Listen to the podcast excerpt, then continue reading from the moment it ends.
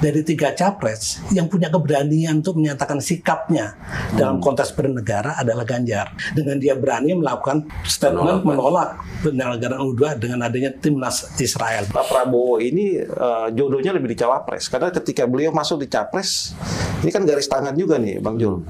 Kelihatannya garis tangannya nggak pas di capres. Menteri pun Pak Prabowo kan mau bersedia kan. Nah, masa cawapres nggak mau.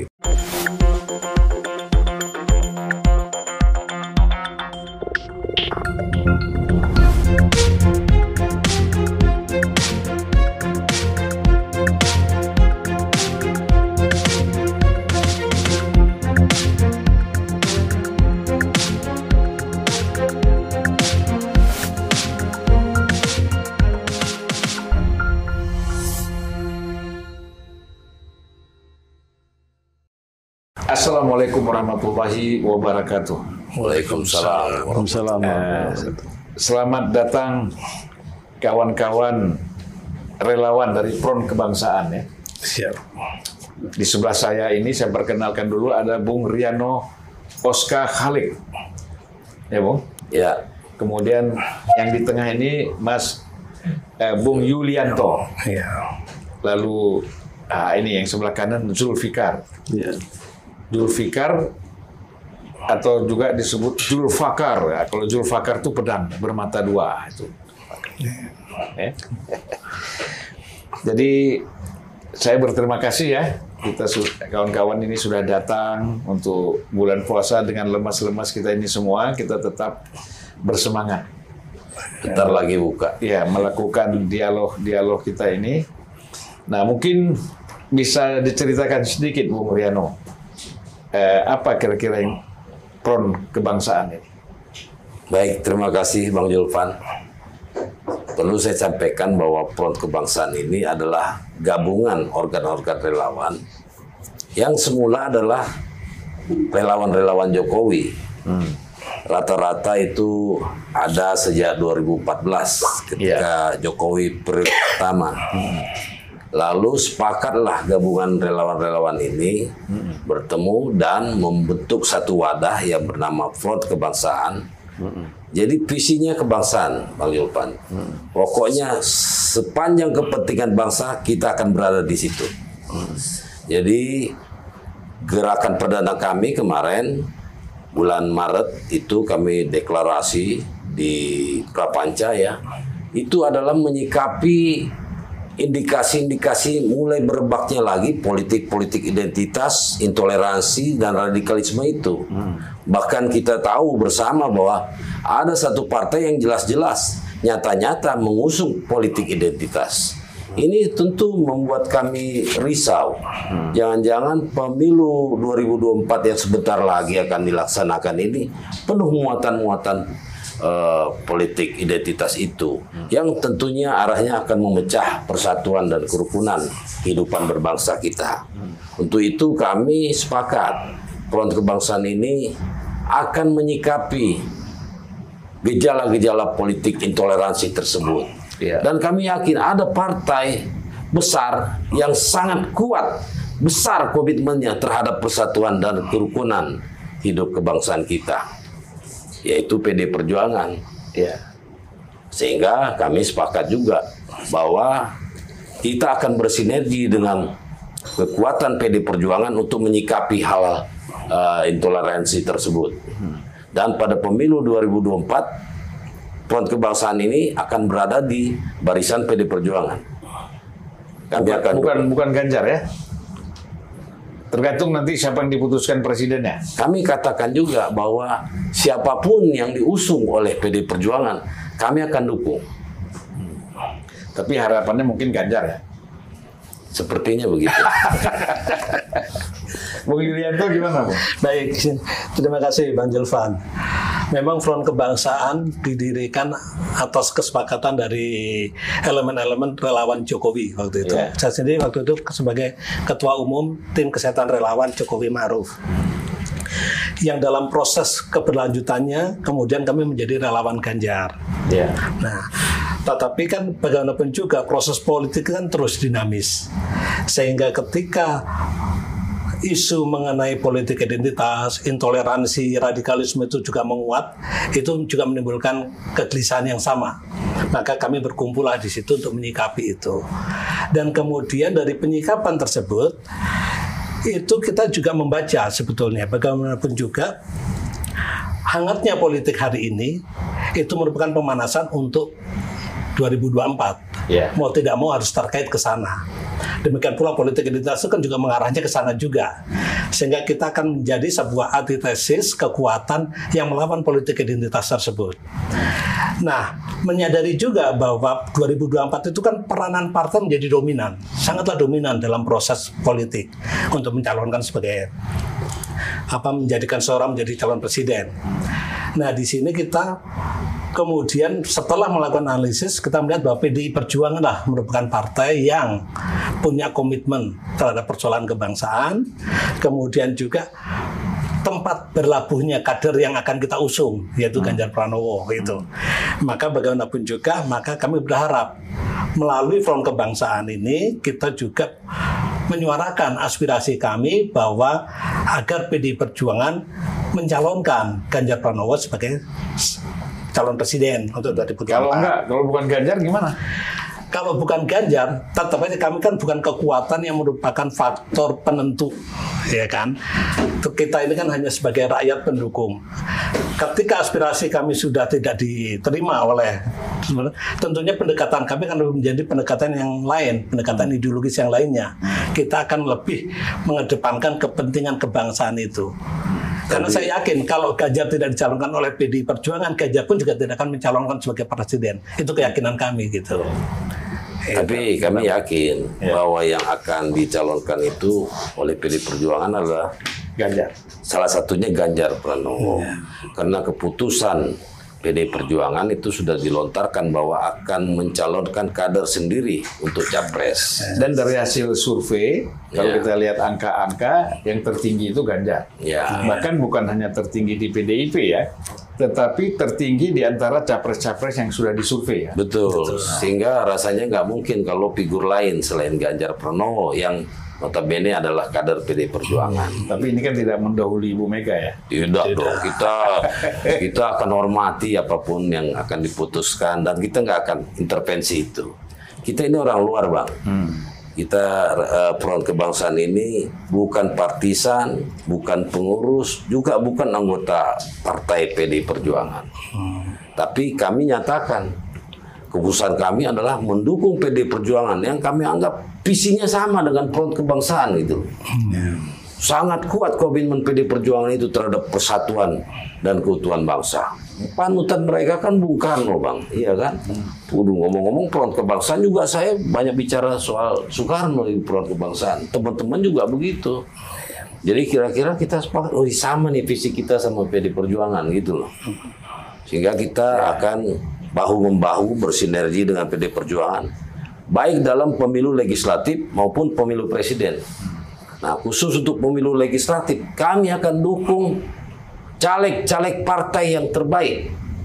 Caleg-caleg PD Perjuangan yang terbaik pada pemilu 2024 mendatang. Saya kira itu. Ya, saya tadi lupa memperkenalkan ini ada dua juga dari front kebangsaan dari kaum perempuan ini hadir di sini. Eh, Mbak, siapa nama? Saya Dini, Mbak Dini ya, saya Anu. Ana ya, Mbak Ana dan Mbak Ana dan Mbak Dini ya, dua-duanya dari juga front kebangsaan. Hanya keterbatasan ruang aja nih, ya, tidak- sehingga tidak bisa hadir di depan ya. Eh, sekarang saya ke Bung eh, Zulfikar ya. Iya. Mungkin bisa dijelaskan sedikit dulu sebelumnya bahwa tadi kan ada 17 elemen eh, kelompok masyarakat yang bergabung di dalam front kebangsaan. Nah, mungkin bisa dijelaskan elemen dal- eh, dari dalam bentuk apa saja gitu. Iya, kalau di front kebangsaan itu sebenarnya kita satu keterbanggilan ya, keterbanggilan ideologi bagaimana negara ini harus berpegang teguh pada konstitusi, ideologi. Mungkin itu tataran utama yang menjadi uh, pijakan kita. Kita seleksi, jadi kita nggak hanya coba mengumpulkan atau memanggil, tapi ada satu seleksi ketat. Bung Riano selaku koordinator, mungkin seleksi tiga bulan yang lalu ya, cukup lama. Fenomena relawan yang ada di Indonesia ini memang harus dibentuk satu saripatinya. Keberlanjutan ke depan kenegaraan ini harus dibimbing oleh satu kepemimpinan nasional yang berbasis kepada konstitusi dan ideologi. Ya. Jadi pemimpin itu harus punya kekuatan ideologi yang kuat. Lahirlah di situ ada Mbak Dini dari Ganjar Pranowo Presiden, ada Mbak Ane dari Laskar uh, Bumi Pertiwi, saya sendiri di Rumah Toleransi Indonesia, ada Bung Yulianto, Sekjen KNPPGP so untuk Ganjar. Sekjen KNPPGP, Komite Nasional Pemenangan Presiden Ganjar Pranowo. Wah, kita memang jadul bang, Pa- namanya panjang. Panjang, ya. Tapi ini semua bermetamorfosis dari eh, relawan Jokowi, Pak Iya. Bang Zulfan. Ya. Itu tadi yang kami sampaikan bahwa ideologi kebangsaan ini harus menjadi pijakan utama kita hari ini. Sehingga eh, negara ini bergerak kepada satu jalur yang tepat.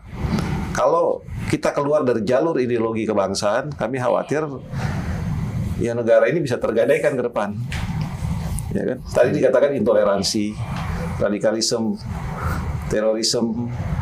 Nah ini mungkin karena uh, kurang ketatnya dalam satu kerangka penguatan ideologi.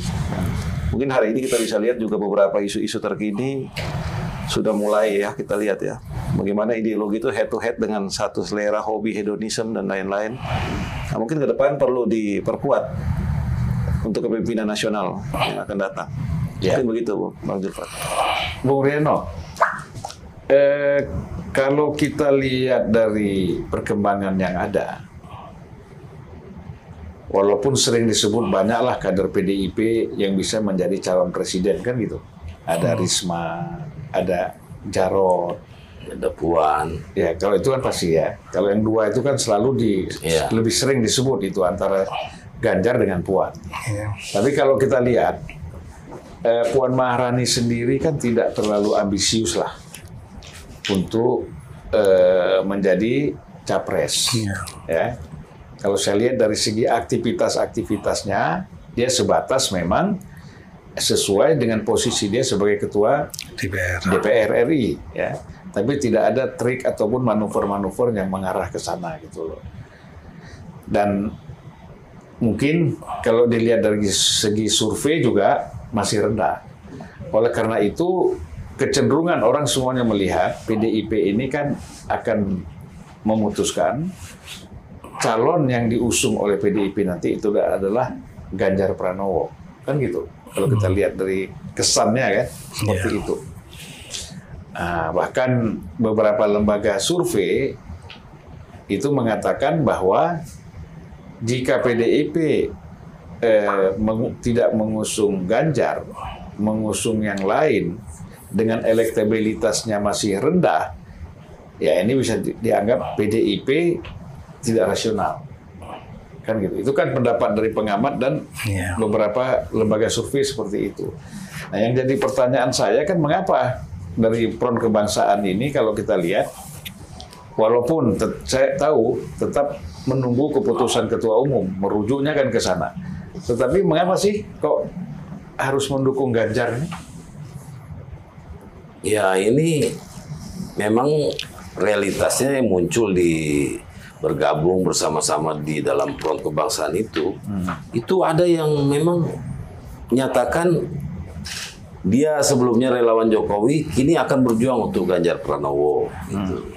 Bahkan ada juga saya lihat yang selain Ganjar Pranowo ada menyebut-nyebut Erick Thohir ya.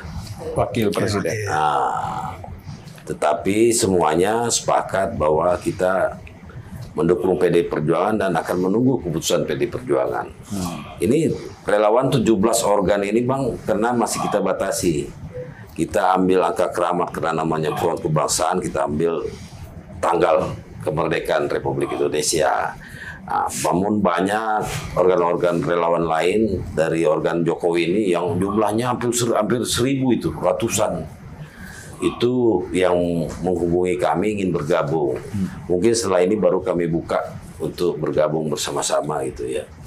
Dan kita targetkan tadi 45 relawan ya segera ya. 45 Di bulan Agustus relawan nanti. ya. Jadi Iya. ya, bukan orang ini, ini relawan. Relawan. ya. organ yang relawan. memiliki jaringan se- di seluruh Indonesia. Tapi kan ada seperti salah satu itu tadinya Joman ya. Joman itu apa? Jokowi mania. Jokowi mania. Kemudian jadi Itu kan dia mania. keluar. Ya. Ya kan, kemudian eh, menyatakan bahwa ini Joko, eh, Ganjar mania kan. Iya. Lalu sekarang Gan- apa? Jokowi mania. GP mania. Iya. Lalu keluar masuk ke Prabowo mania. Prabowo mania, ya kan? Berarti dan, dan, sam- jalan-jalan dan deh. sambil mendiskreditkan Ganjar kan gitu. Iya. Ganjar nggak bisa kerja, nggak jelas segala macam kan gitu. Nah ini gimana nih? Jadi kalau terminologi maniak-maniak ini memang harus diwaspadai, Bang. maniak ya, saya nggak bicara personal atau apa gitu ya. Ya, Ya tadi pijakan kami kalau kita jelas ya bicara politik kebangsaan mengedepankan konstitusi di atas segalanya. Kalau bicara Ganjar Pranowo mungkin banyak tokoh bangsa hari ini. Tapi tokoh bangsa ini harus diuji kepemimpinan nasionalnya. Bagaimana kekuatan dia dalam menempatkan kepentingan ideologi yang pertama, orientasi kepada kepentingan rakyat. Yang ketiga itu yang pasti dia harus memegang teguh kepada konsistensi terhadap apa yang diperjuangkan ketaatan kepada kalau tidak taat kepada orang tua susah untuk taat kepada negara. Taat kepada orang tua taat kepada parpol taat kepada negara. Taat kepada yang maha kuasa mungkin yang lebih utama ke situ. Jadi harus satu garis tegas di situ bang Jul kalau tidak punya garis tegas ini repot kita. Tapi nanti. kalau orang tuanya salah, bagaimana kita mau taat? ya ada caranya ya. Caranya tuh merayu lah baik-baik kita kan? Kita kasih ingat dengan cara-cara yang pas lah. Yang berubah menjadi Prabowo mania ini sebelumnya GP mania atau Iya. Ganjar Pranowo mania. Ketua umumnya kebetulan teman dekat saya, Immanuel Ebenezer. Iya. Sering bertemu, sering diskusi sampai sekarang itu. Iya. Ya, jadi kita menghargai keputusan dia. Mungkin dia punya keyakinan bahwa dia lebih enjoy di sana lah ya. Dan saya kira dia dia dia nggak nggak terlalu menjelekkan Ganjar. Tetapi dia bilang Ganjar kurang punya keberanian gitu. Dia bilang begitu. Ya mungkin dia tidak melihat bahwa Ganjar itu sangat loyal dan hormat pada keputusan partai. Tentunya harus menunggu partai. Dia nggak sabaran aja saya lihat. Ya maklum anak muda lah kan, masih anak muda ini si Eben. Eben ini, Immanuel Ebenezer ya. dia cukup dinamis anaknya. Saya suka anaknya. Tapi dia sekarang di Prabowo Mania 08 itu ya. Iya. Sebenarnya kan secara prinsip Prabowo Ganjar itu sama-sama tokoh nasionalis kan. Itu Iya. kan eh, tidak masalah ya kalau saya lihat dari sini pindah ke sini. Asal jangan saling mendiskreditkan kan gitu. Iya, ya. iya. Nah, kemudian eh, apa? Perkembangan selanjutnya kan kita lihat bahwa ada semangat yang berkembang untuk bagaimana antara Ganjar dengan Prabowo ini bersatu. Ya kan? Ini pandangan Bung bagaimana? Jadi kalau mungkin saya Ya, Bang silakan. Julvan, pertama kalau dari kami ini mendukung Ganjar itu kan PPGP dideklarasikan sudah setahun lebih, lebih kepada pendekatan emosional awalnya. Karena sama marhenis, itu aja pendekatannya sama marhenis, maka sama marhen saling dukung lah gitu. Itu awalnya KNPP kita dirikan. Dan memang kemudian perjalanan waktu kita melihat elektabilitas Ganjar maupun popularitasnya meningkat menjadi tiga besar dan hampir dari beberapa survei dia nomor satu lah gitu. Ya, ya, selalu Sehingga nomor kami menegaskan wah bukan pilihan yang salah mendukung Ganjar Pranowo. Itu yang ke- keduanya di situ. Kemudian yang ketiganya dalam kontes tadi kalau Bung Diano menyatakan mungkin si Emmanuel melihatnya Ganjar Pranowo tidak punya keberanian.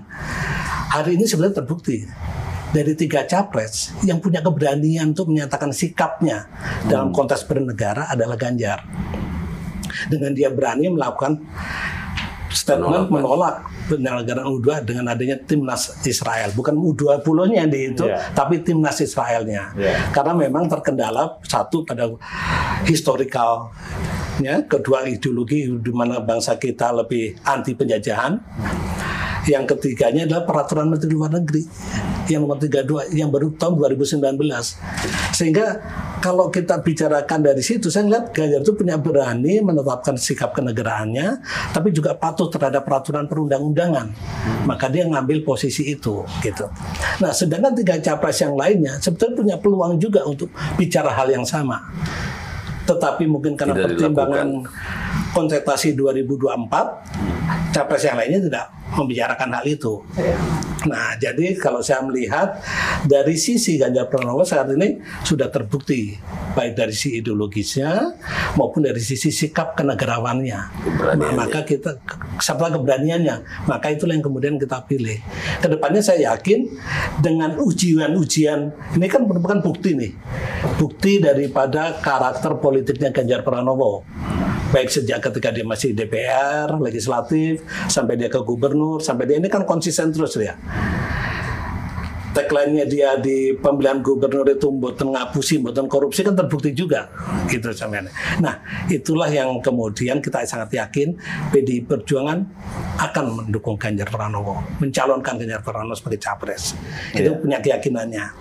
Nah, kemudian terkait dengan tadi Bang Julvan bicara soal mendekatnya beberapa kelompok ini kan artinya seperti Ganjar Pranowo dan Pak Prabowo sebagai semua orang nasionalis. Nah, saya itu malah demi demokrasi yang baik. Saya berharap kedua tokoh itulah yang berkontestasi. Dua-duanya maju sebagai capres. Capres, tidak sebagai berpasangan demi demokrasi yang baik. Artinya demokrasi yang berlandaskan pada ideologi bangsa, Tapi kan begini, Mas. Kalau dua-duanya maju sebagai capres, Anies juga maju, bisa jadi suaranya terpecah, Anies yang menang. Ini kan problem juga. Kalau saya punya eh, itu kan bagian pada resiko dan bagian daripada permainan. Bagaimana kita mau menangkan satu permainan, pertarungan, kan gitu.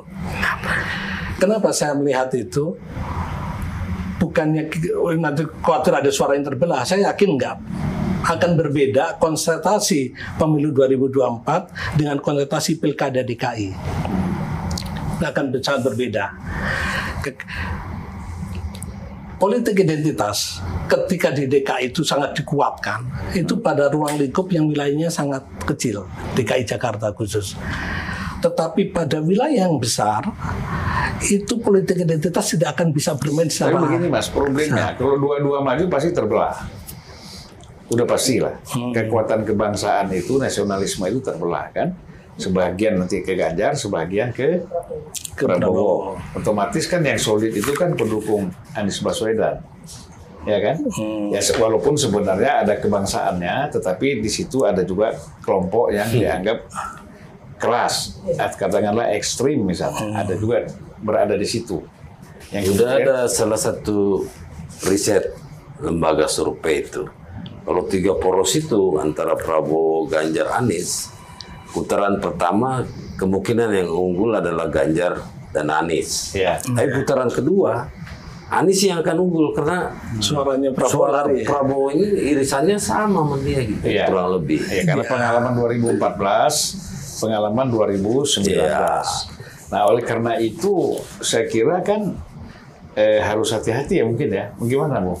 Kalau menurut saya Harus gabung atau pisah aja? agak realistis juga kalau digabung Nah, antara kekuatan Ganjar dengan kekuatan Prabowo.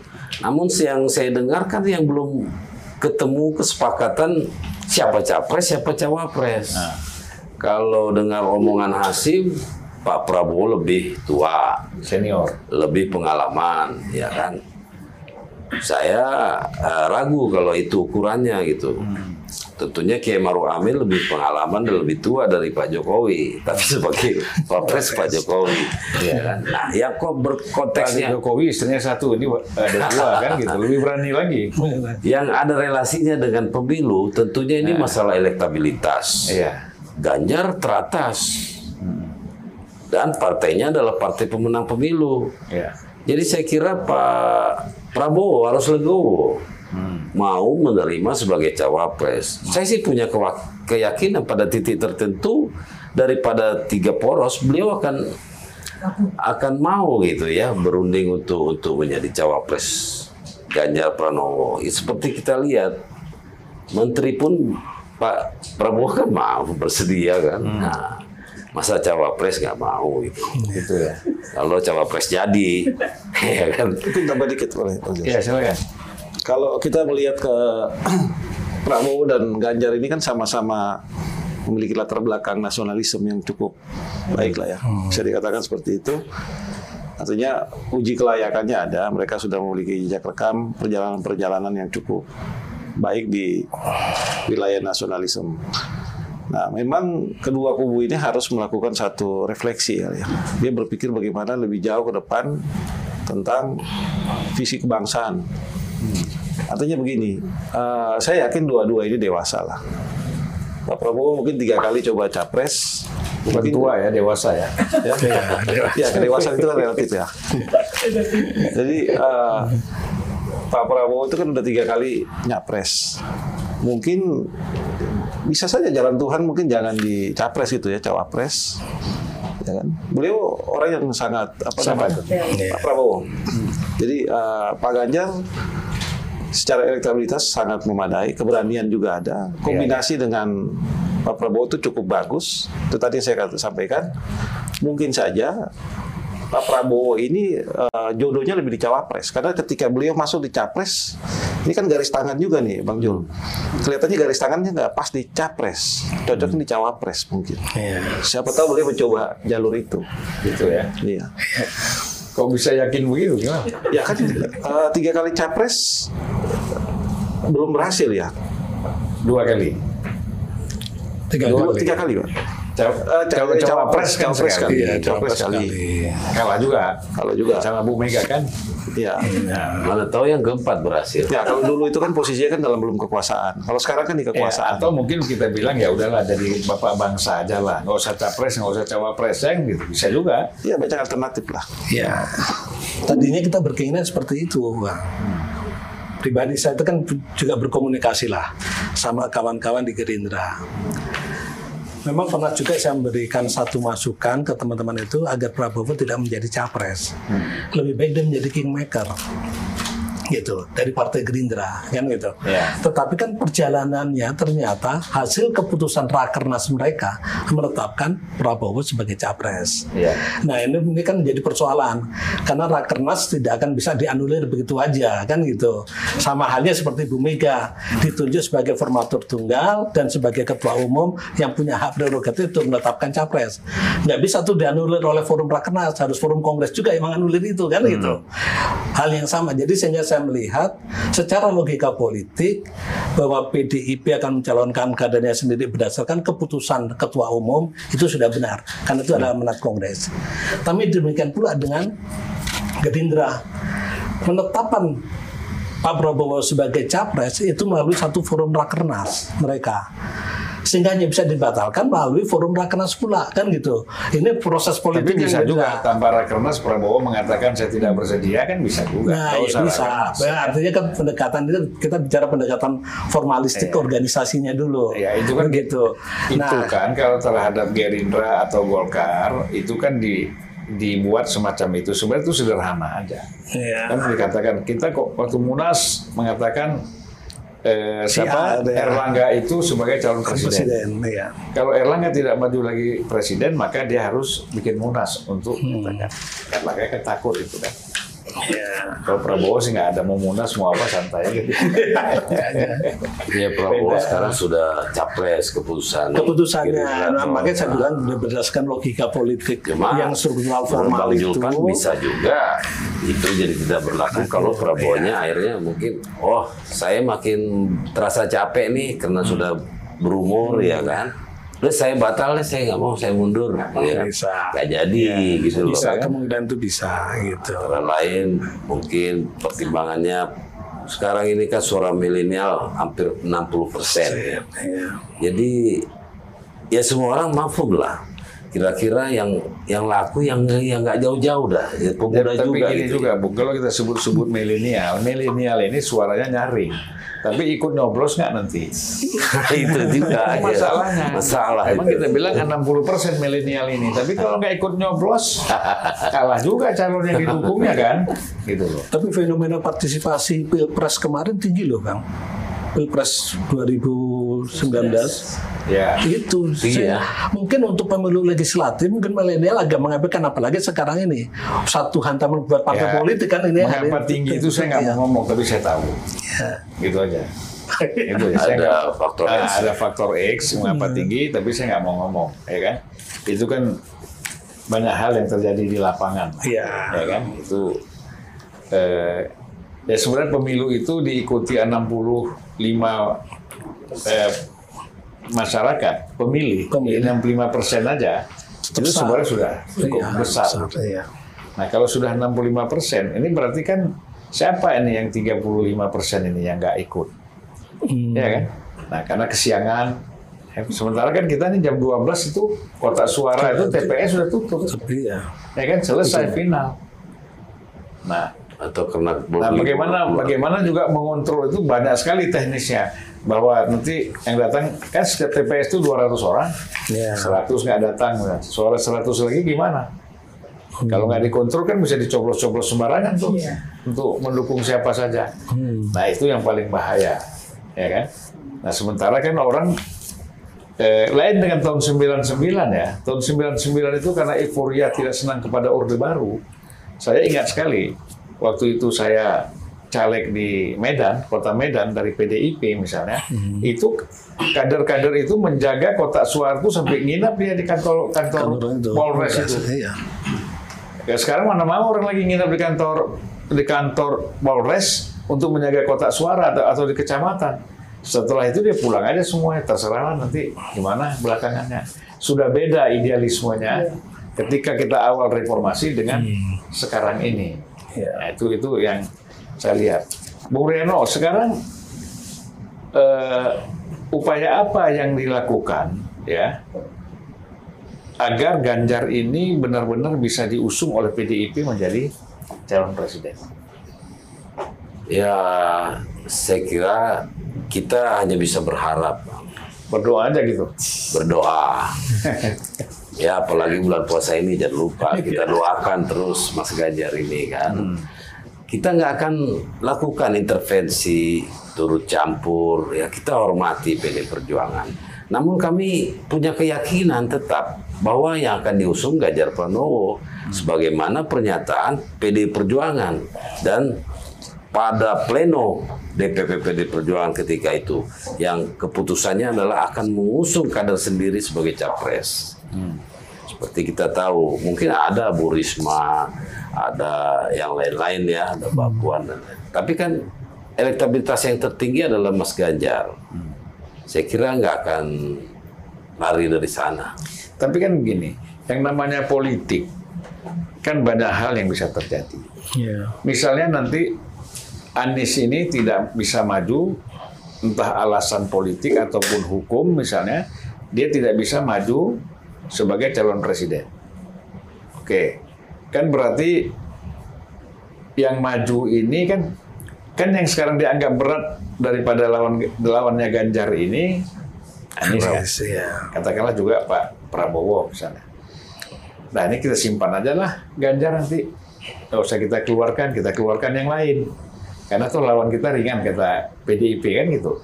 Nah misalnya Puan atau kita nggak tahu siapalah yang didukung oleh yang diputuskan oleh Ibu Mega nanti kan. Nah kalau seandainya Ganjar ini tidak maju sebagai capres, apakah relevannya tetap solid atau terpecah-pecah, ya kan? Kemudian masing-masing jalan sendiri, kan gitu. Gimana, Bung Yulianto? Kalau itu kan kita mendirikan relawan itu ya memang emosional, tapi landasan berikutnya kan landasan ideologis. Iya, iya. ya kan? Karena landasan ideologi tentunya ketika katakan kini berandai-andai ya, berandai-andai apabila kemudian Ganjar tidak mendapatkan tiket sebagai capres. Ya tentunya akhirnya relawan akan kita arahkan kepada capres Yang gitu.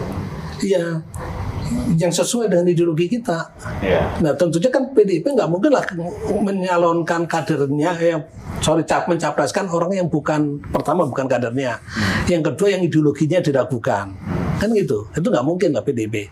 Sehingga dengan begitu kita akan lihat gelombangnya itu seperti apa. Nah tentunya kita akan mengarah ke sana, gitu loh Bang Jelvan. Bung Zul? Iya, jadi gini, Bang Jul. Kalau pengamatan kami ya, Bu Mega ini satu tokoh negarawan tokoh bangsa yang sangat bisa dikatakan jenius ya. Beliau dapat beberapa gelar honoris causa dari beberapa kampus ternama. Ini menunjukkan bahwa beliau punya Ya. satu visi politik yang cukup baik di Indonesia. Buktinya sampai hari ini, sampai hari ini PDIP tetap bisa bertahan baik di internal partai. Beliau juga selalu tampil terdepan dalam mengedepankan tadi ideologi kebangsaan, menanamkan ideologi kebangsaan. Nah, artinya beliau pasti akan menitipkan negara ini kepada orang-orang yang memiliki satu daya tahan stamina kuat untuk merumuskan, melanjutkan prosesi kebangsaan ini ke depan. Jadi eh, hak prerogatif itulah mungkin diberikan oleh eh, peserta kongres. peserta kongres kepada PDIP melihat jejak rekam beliau. Artinya beliau tidak akan sembarangan memilih. Dia sangat hati-hati dan sehari ini mungkin beliau sedang eh, memonitoring itu secara detail. Kami lihat beberapa hari ini, belakangan ini, tokoh-tokoh PDIP ini sedang diuji. Mereka mungkin bertarung melawan, maaf ya, sedikit harus kebangsaan, harus hedonisme, harus uh, globalisasi. Di sini kami lihat sejauh ini sepertinya bola ini semakin bagus nih Bang Jo.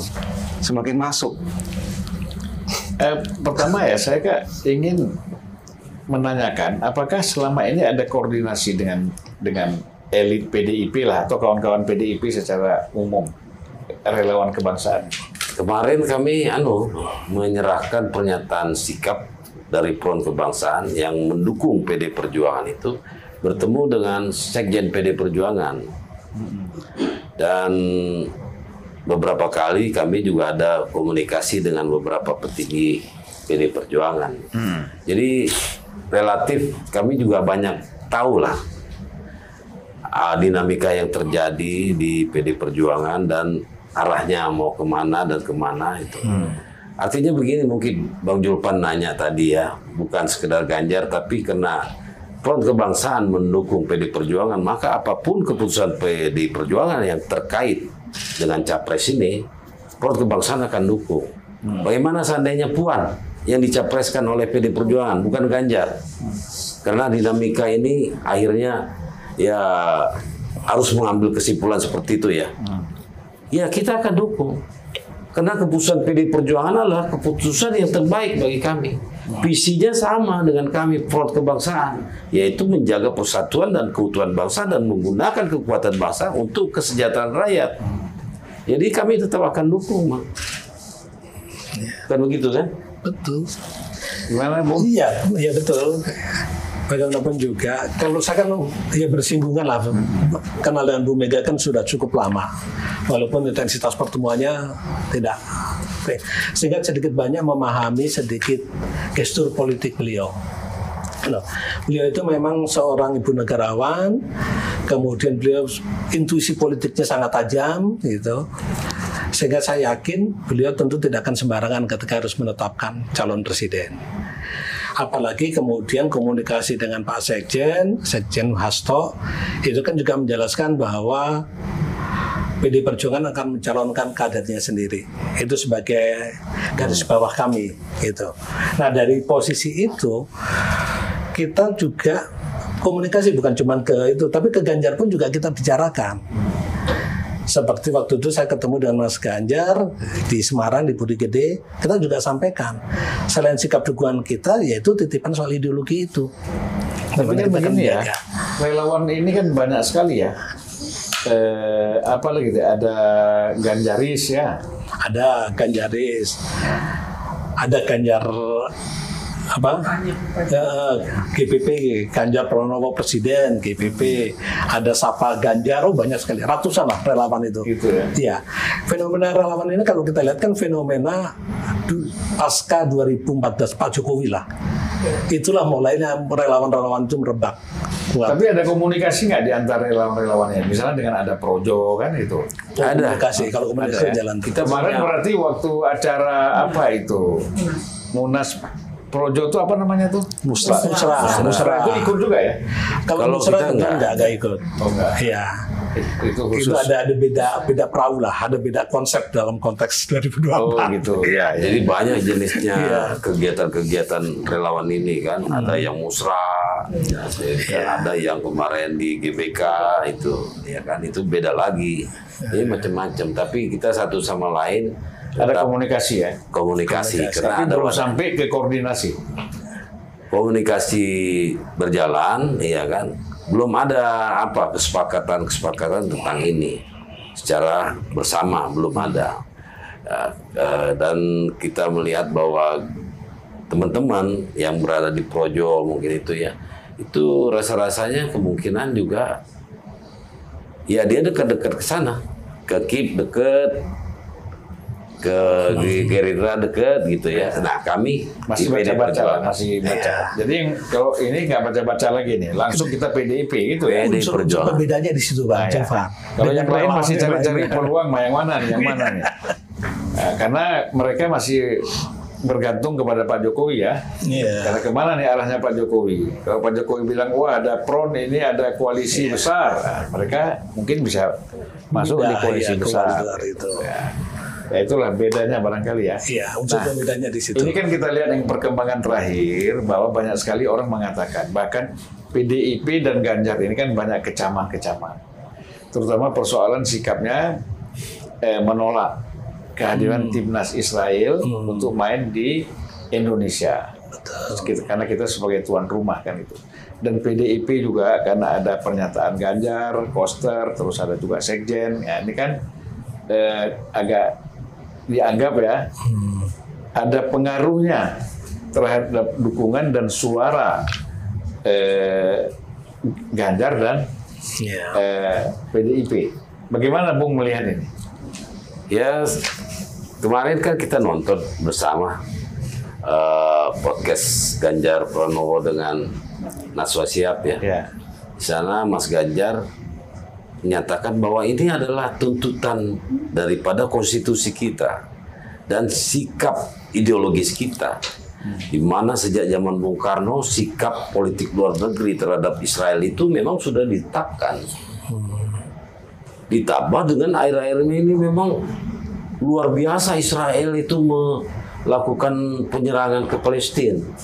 Ya, kemarin ada bom gas air mata dan sebagainya. Nah, saya kira justru di sinilah eskalasi sikap luar negeri kita harus semakin kental. Nah, Ganjar melakukan penolakan itu saya kira itu sikap ideologis dan memang harus dilakukan. Karena kalau tidak kita melanggar konstitusi, kita biarkan Israel, datang ke Indonesia, itu pelanggaran konstitusi ya konstitusi. Belum lagi adanya eh, potensi-potensi ancaman keamanan. Kita kan nggak tahu ya kelompok-kelompok sebelah sana lah ya yang tentunya akan melakukan akumulasi gerakan untuk penolakan besar-besaran ya. Mungkin juga ada gerakan yang tersembunyi yang bisa menimbulkan kekacauan ya kekisruhan yang lebih besar. Jadi saya kira sikap Pak Ganjar Pak Koster ini antara lain ya sebenarnya tujuannya juga menyelamatkan muka pemerintah Indonesia dalam hal ini Pak Jokowi Presiden Pak Jokowi ya. Bahwa kalau itu terjadi kemungkinan kita akan menghadapi kekacauan yang lebih besar lagi. Kalau sampai Israel datang ke Indonesia, sebagai peserta ya.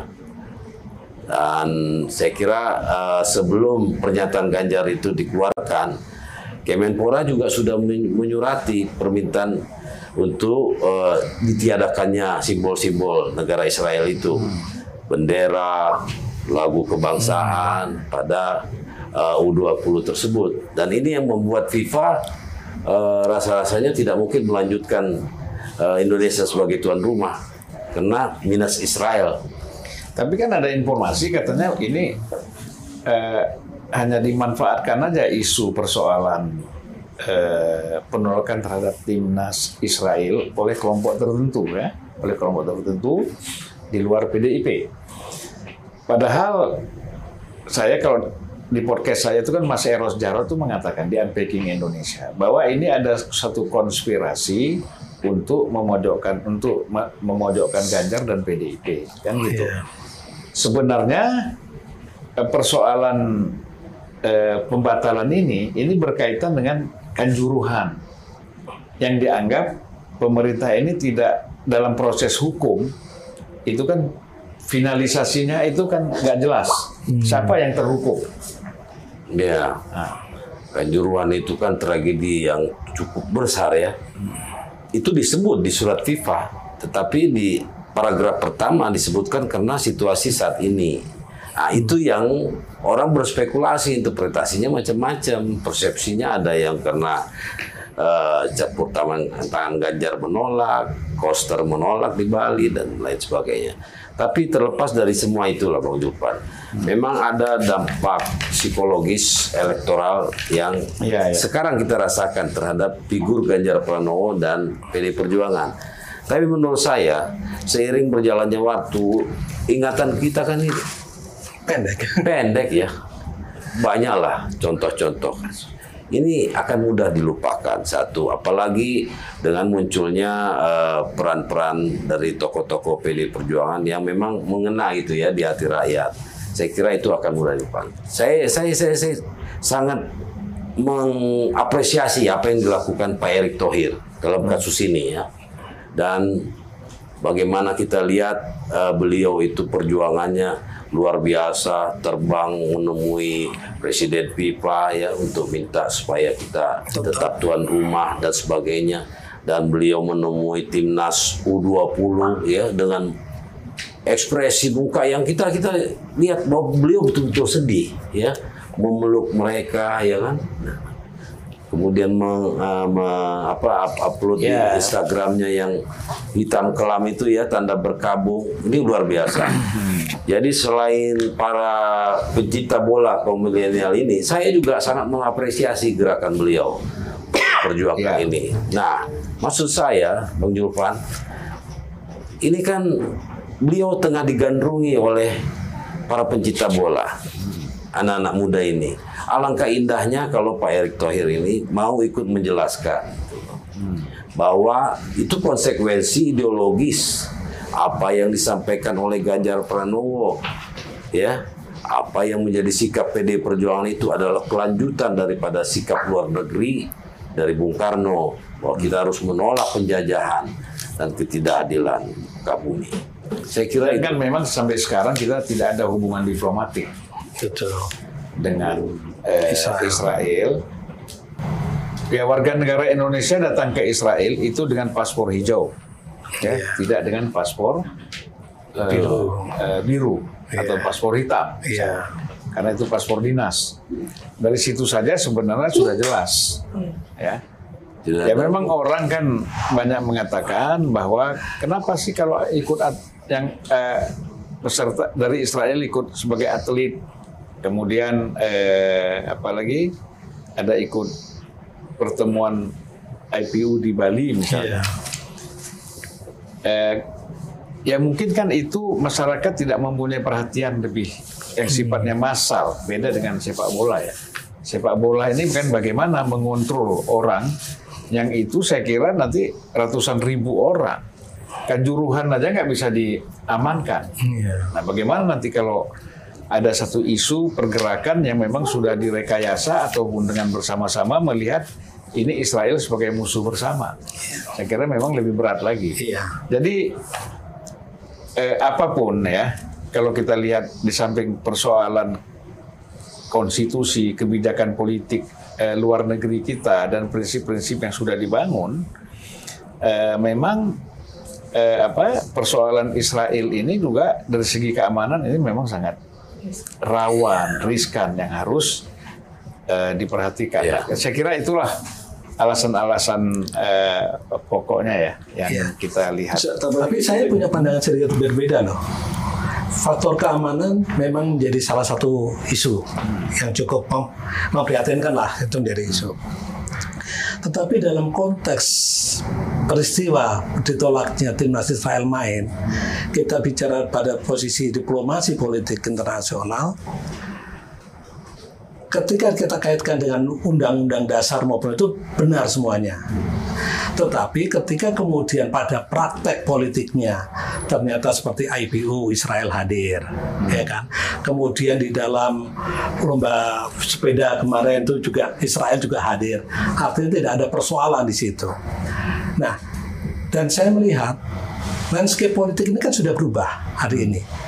Dan saya juga melihat Kementerian Luar Negeri mungkin juga punya pandangan yang sudah berbeda. Makanya seperti lolosnya IPU kan bu- bukan kecolongan ya. Kalau Ganjar kan kemarin ngomong itu kecolongan, itu kecolongan. Kalau saya melihatnya bukan kecolongan.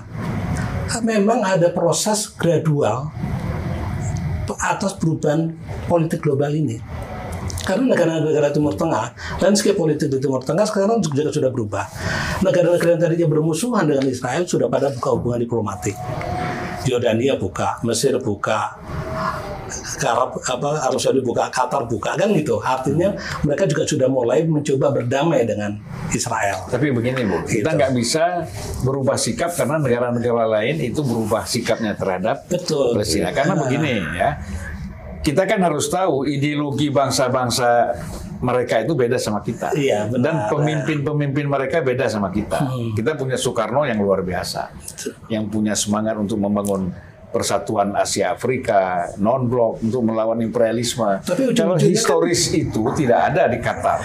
Iya. Ini negara baru, penduduk cuma satu setengah juta, 400 ribu orang. Ya, kemudian Saudi Arabia juga kita tahu lah. Iya. Memang dari dulu Saudi Arabia itu kan negara menjadi satelitnya Amerika di Timur Tengah gitu. Nah jadi kalau kita menggunakan negara-negara di Timur Tengah itu sebagai tolak ukur sehingga kita harus merubah sikap politik kita atau policy kita itu saya kira kita Tapi beda. Kementerian Luar Negeri udah melakukan itu, Bang. Nah, itu- itu buktinya makanya IPU sekarang- bisa kan gitu. Ya kita Kita harus bisa harus, tambahkan harus- kita harus koreksi secara total. Saya Gitu. tambahkan sedikit mungkin Ya, Bang. Jadi gini, ini kan tadi konteksnya kayak sikap Ganjar ya, sikap Ganjar. Enggak, kita bukan sikap Ganjar sih. Iya, Artinya awalnya- kita melihat begini. Kita melihat bahwa dengan adanya sikap Ganjar, lalu Koster, PDIP, nah ini kan terus terang kan banyak diserang nih. Iya. Bahwa ini akan membuat suara PDIP dan Ganjar itu akan turun. Turun. Saya melihatnya nggak seperti itu, Bang Joko. Ya makanya silakan. Jadi gini, eh, kalau orang itu mau dimasukkan dalam ke- se- se- sebuah sistem kepemimpinan, misalnya dia mau jadi polisi, jadi tentara itu kan digodok 4 tahun, ikut sekolah dulu. Mau jadi guru juga gitu ya. Dia terproses lama, ikut pendidikan. Nah, kepemimpinan nasional juga harus diuji. Saya melihat ini sebuah garis garis langit mungkin ya dikasih toko itu harus diuji dulu.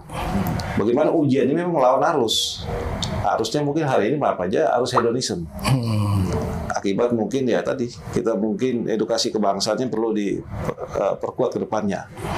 Nah, toko-toko ini diuji. Calon kepemimpinan nasional ini diuji. Siapa yang berani bersuara di sini? Sekarang Ganjar sudah diuji lolos nggak kira-kira? Saya mengatakan bahwa Lolos. nanti dulu uh, kita bisa melihat bagaimana anak-anak muda yang emosional awal tadi uh, uh, apa namanya membuli dia belakangan berbalik karena ada tokoh yang berani memberikan edukasi kebangsaan. Awalnya emosional betul itu Bang Jo. Namanya anak usia muda itu labil ya. Wajar lah, kita juga pernah muda seperti itu. Tapi di balik itu ketika ada edukasi yang diberikan, ada tokoh pemberani yang memberikan edukasi kebangsaan, mereka sadar. Siapa itu kalau nggak salah? Siapa Caraka itu kalau nggak salah. Oke ya. Selanjutnya dia mengapresiasi. Jadi Indonesia ini butuh satu tokoh pemandu. Saat ini mungkin Ganjar berani mengedepankan gagasan ideologinya ke depan. Dia memberikan satu eh, apa namanya pemimpin itu tidak harus ikut arus, tapi pemimpin Ya. itu harus berani tabrak arus demi mempertahankan nilai-nilai kebangsaan. Sebenarnya sama semua satu visi kita di situ. Iya, jadi Pak Jo. kalau saya lihat begini, ya. Tadi kan sudah dibuka juga disampaikan bahwa ada tiga capres yang unggul Iya. dari hasil su- survei. Tapi dua capres Prabowo dan Anies tidak me- bahkan terkesan seperti ingin mengambil peluang Untuk kontestasi 2024 eh, ya. dari apa yang dilakukan oleh Ganjar ini kan gitu. Hmm. Nah, walaupun kita nggak yakin apakah orang percaya dengan figur-figur ini, dengan mengambil peluang kesempatan dalam kesempitan ini kan gitu. Nah, saya kira memang eh, kita lihat perkembangannya nanti kan akan ada survei lagi. Iya. Eh, dilakukan survei lagi oleh lembaga-lembaga survei ini bagaimana posisi Ganjar, bagaimana posisi Prabowo, bagaimana posisi Anies. Kita lihatlah pengaruhnya ada atau tidak. Nah, eh, sebenarnya kan terus terang saja survei itu kan kalau saya tanya dengan dengan lembaga survei itu itu kan beberapa klasifikasi kelompok masyarakat kan. Nah pasti kalau kelompok masyarakat yang menggunakan yang rasional, yang menggunakan intelektualitas, ya, kemudian mereka berpendidikan, berpengetahuan, yang tidak emosional, ya saya cenderung pasti mereka tetap memilih Ganjar. Tetapi kalau kelompok yang emosional karena ikut arah angin, ya, Iya. gitu kan, karena ikut selera, ikut hobi, Hobi, ah, itu lain itu lagi. langkah. Nah mungkin eh, Bung Riano ingin menyampaikan semacam satu closing statement ya. Jadi apa kira-kira yang ingin disampaikan? Eh, harapan. Ya pertama soal tadi eh, penyikapan eh, soal bola tadi ya. Saya setuju dengan Bang Julpan bahwa kita tetap harus kuat ya berangkat dari akar sikap politik luar negeri kita terhadap Israel itu. Memang ada beberapa eh, cabang olahraga lain yang mereka datang kita karena itu tidak terlalu populer ini nggak sampai beritanya ke masyarakat gitu loh satu itu kemudian kalau landscape-nya berubah saya kira kita harus makin tegas lagi karena Israel makin bru- brutal kepada Palestina gitu loh Iya, iya. kita harus makin tegas lagi untuk menegaskan sikap kita itu menolak Israel. Saya kira itu. Dan tadi saya sampaikan bahwa Pak Erik ini yang luar biasa. Saya jujur, saya sangat mengapresiasi gerakan beliau.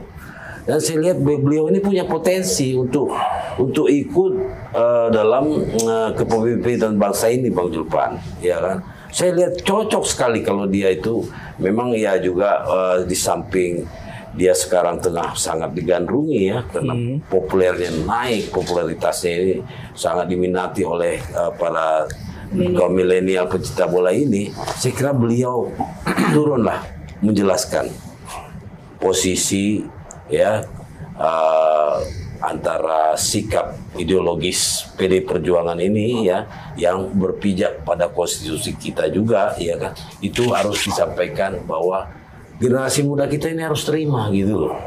Saya yakin kalau Pak Erik yang menyampaikan kepada para pencinta bola anak-anak muda ini pasti mereka akan mengerti gitu. Itu harapan Pak. Itu harapan saya. Nah, kembali kepada soal front kebangsaan, saya kira kami itu sudah bulat menetapkan sikap sebagai satu tekad yaitu akan berjuang bersama-sama dengan PD Perjuangan, bersinergi dalam hal ini. Kami mendukung PD Perjuangan karena visi kami soal-soal kebangsaan itu sama dengan PD Perjuangan. Bahkan kita akan dukung bukan saja dalam pemilu legislatif juga pemilu presiden. Dalam pemilu legislatif kami tengah melakukan juga komunikasi dengan DPD-DPD partai. Kami mencari caleg-caleg terbaik PD Perjuangan. Itu kami akan dukung nanti. Oke, Bung silakan. Baik, ya memang fenomena politik, fenomena sosial belakangan ini makin memanas. Bagaimanapun juga itu adalah ya warning kita untuk pemanasan kita untuk pemilu 2024. Nah dalam sikap politiknya KNPPGP tetap mendukung Ganjar Pranowo sebagai capres bila dicalonkan oleh PDI Perjuangan. Tetapi apabila putusannya lain, kita akan mendekat kepada calon presiden yang punya satu visi dan satu misi dengan KNPBGP yang notabene sebetulnya juga searah dengan visi misinya partai PDI Perjuangan. Di situlah sikap tegas kita adalah mengarah ke ke sana. Saya rasa itu aja, Bang Oke, Irfan. Jul udah. Nih, kata akhirnya nih. Mungkin- Mungkin akhirnya coba. akhirnya mungkin ya harus kembali kepada konstitusi karena pijakan kita di situ ya kalau kita keluar dari situ dan takut melawan apa karena khawatir melawan arus ya buat apa jadi warga negara gitu? Kita dari eh, apa dibiayai ada subsidi negara di pendidikan di jalan segala macam. Sehingga jiwa raga ini mau diabdikan ke mana? Nah, calon kepemimpinan, calon pemimpin yang khawatir dengan eh, apa serangan-serangan, ketakutan-ketakutan antara elektabilitasnya, saya pikir itu nggak layak jadi pemimpin. Jadi pemimpin harus ini harus hari ini harus menunjukkan sikapnya. Dan mungkin Pak Ganjar sudah berada di garis ke depan untuk menunjukkan sikap kebangsaan. Atau dengan relawan Anies ada nggak selama ini komunikasi? Sering saya ngobrol di tempatnya Anies juga gitu sama sama teman teman-teman relawan Anies Di mana? Ada di Jalan Wijaya satu itu di rumah Juang yang dis- juga grupnya Anies ada sebagian di situ Nggak ada masalah ya kalau ngomong. tidak ada masalah Nggak ada hubungan ada pribadi kita dengan mereka yang terlibat di relawan Anies. Iya. Saya juga banyak Jangan-jangan kawan. sering membuka jaringan juga nggak? kalau buka jaringan itu udah jar-jaring tersendiri gitu. Iya, iya, iya. Iya. Baiklah, Bung Riano, Yulianto, dan Zulfikar ya. Insya Allah kita akan lanjutkan lagi pada masa-masa yang akan datang ya. Kita cari waktu lagi, kita ngobrol lagi karena situasi berkembang ya. Pasti eh, kita akan tetap memerlukan ada update-update eh, dari apa yang dilakukan oleh Front Kebangsaan ini. Saya kira demikian. Eh, terima kasih. Assalamualaikum warahmatullahi wabarakatuh. Waalaikumsalam. Salam sejahtera buat kita semua. Iya.